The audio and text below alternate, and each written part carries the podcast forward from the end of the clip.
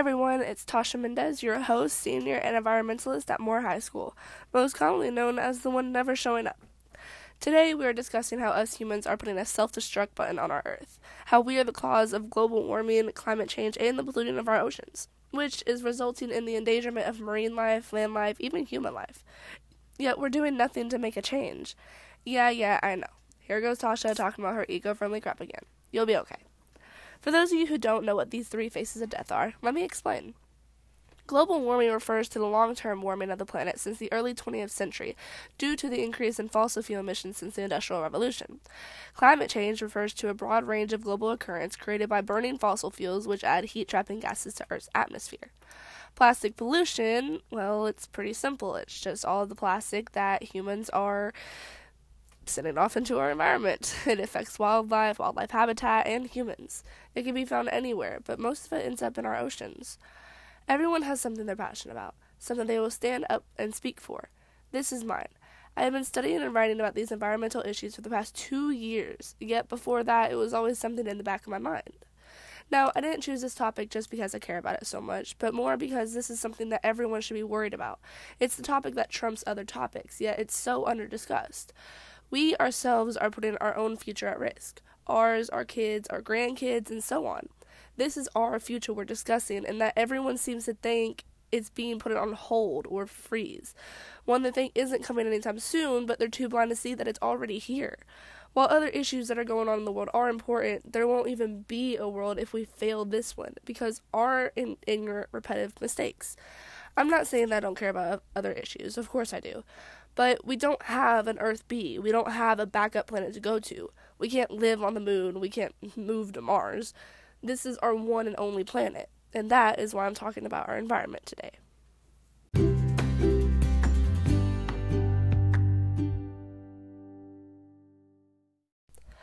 We're going to start up with some questions. The first one being, what are we affecting with our convenient way of living? Now, by convenient, I mean whenever you go to the gas station, you're thirsty, so you buy a bottle of water. And I also mean burning tons and tons of fuels into our atmosphere just because we want to get away, just because we want to get from one place to another faster than we would if we rode a bike. Yes, driving is necessary sometimes, but would it kill you to walk? My sophomore and junior summers of high school, I biked every day from my house, which is next to Jefferson Mall, all the way to Kentucky Kingdom just to get to work even though I could have taken the TARC or gotten a ride from my parents or a friend. Me, just one person, made a small difference. Making a change is not impossible unless you're lazy. But what is this extra pound of laziness doing to our earth? Well, let's start with the fact that one little water bottle you brought, yeah, well, a baby dolphin thought it was food, accidentally swallowed it, and is now gone or that straw you use to drink your iced coffee from Starbucks is now causing a sea turtle horrible pain because it's stuck in its nose. Globally, 100 million marine mammals die every year as a result of plastic pollution. This includes whales, dolphins, seas, sea lions, sea turtles, and a whole other like group of animals. There are two principal ways that encountering marine debris can be fatal for these creatures. Ingestion, which is they're eating it, or entanglement in the plastic-based gear. Now, why should we care what happens to them, right? Well, we are now not only endangering sea life, we are endangering ourselves, ingesting our own filth. According to National Geographic, in a laboratory at Columbia University's Lamont Earth Observatory in New York, Deborah Lee examined the liquefied digestive tract of a shrimp she bought at a fish market. After examining every millimeter of the slide, finds inside its gut seven squiggles of plastic dyed with Nile red stain fluorescence. Doctors and scientists around the world are finding micro pieces of plastic in farm grown and wild caught fish, fish that is being sold to us that we are eating. The plastic you use on a day to day life or the many trips you drive in one day is affecting more than we think our airs, our seas, our land, even the food we eat. Our next question is one we ask ourselves every day Why? My question of why may not be the same as your question of why, but here it goes. Why don't humans care? The teens, the adults, even the government. Why do we not care about how we're treating our home? According to a writer on the climatechat.org, humans are wired to respond to immediate personal threats.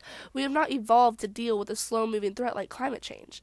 Apparently, we respond to four key triggers they like to call pain personal, abrupt, immoral, and now. Personal. We respond to threats from other people. Climate change does not have a face. There is no one person to blame. Abrupt. We are sensitive to changes, like a fire starting in the kitchen. Climate change is happening too slowly to detect. Immoral. We find we pay attention when we see something indecent or disgusting. Climate change does not excite these feelings.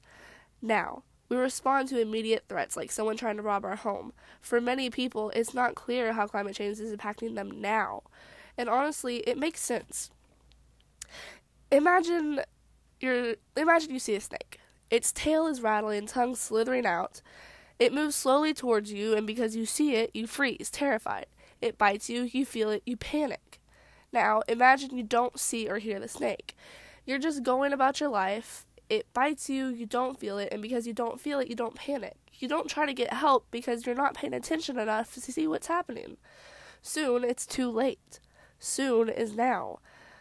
As one of the interviews on the show, we did polls on Instagram asking for the public's opinions. When we asked the question, why do you think teens don't care about the environment, there was so many responses. They varied from not having the time to not being educated about it to teens not caring about anything except, themse- except themselves, with many answers in between. Each answer was one I have seen in my fellow classmates. Excuses. Just like how someone makes the excuse they don't have the time to go to the gym. But caring about the environment doesn't have to be an effort. Just stop throwing your trash out the window, reuse a water bottle, reuse a straw, carpool, bike, or walk somewhere. Encourage others to do the same. It is not the hardest thing in the world to do. Now, the government has no excuse, though. None at all. 56 out of 65 people said that they never hear about the government helping with climate change, global warming, or plastic pollution. 85 out of 92 people said that they would support the president in taking significant uh, sig- steps to stop climate change. But no, what is our president doing, you may be asking? He's on headlines everywhere saying Trump administration plans to set up a side event promoting fossil fuels. He's not trying to improve climate change, he's a hardcore denier. They can build walls, collect taxes, and send 18 year olds to war, but they can't stop for one minute to look at the one problem the entire world is facing. We have one common enemy, and it's as if they're trying to avoid it, pretend it doesn't exist. In my opinion, it's up to us to do this, to make a stand, raise our voice, speak up for the earth, whose only voice is natural disasters. Speaking of natural disasters, there is one question that reminds me of that. Has global warming and climate change raised death rates? This question takes a turn. It's something we're all aware of, but we don't actually think about it. According to NRDC.org, today's scientists point to climate change as the biggest global health threat of the 21st century. It's a threat that impacts all of us, especially children, elderly, and low income communities. As the weather changes, it gets hotter, it gets colder, the people get sicker. I mean, there are more hot days in places where people aren't used to it. In the United States, hundreds of heat related deaths occur each year due to effects of heat inflamed life threatening illnesses. Not only is it killing people, but so are the fatal natural disasters hurricanes, flooding, tornadoes, uh, earthquakes, anything. It's as if the earth is getting back at us for hurting her, for slowly destroying her. It's like she's using the only voice she has to get our attention, but we're so stubborn, we're still ignoring it.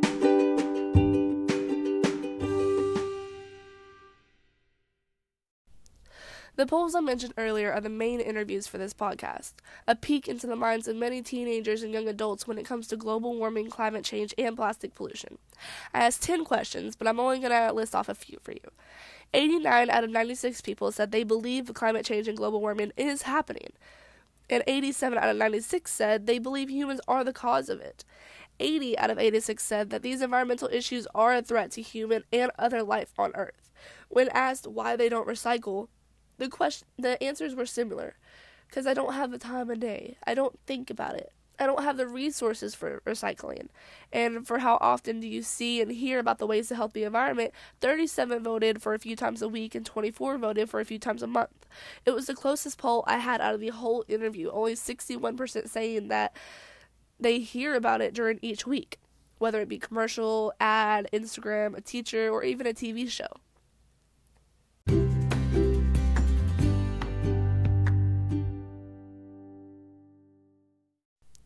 You know, this all really showed me that I don't want to give up on people.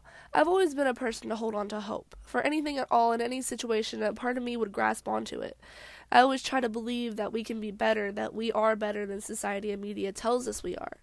Yet, before this podcast and those interviews, I realized I didn't have that much hope for my own people, like my age group. When I looked at all the votes and all the replies, I felt nothing but pride. I hadn't expected for anybody to actually participate with it.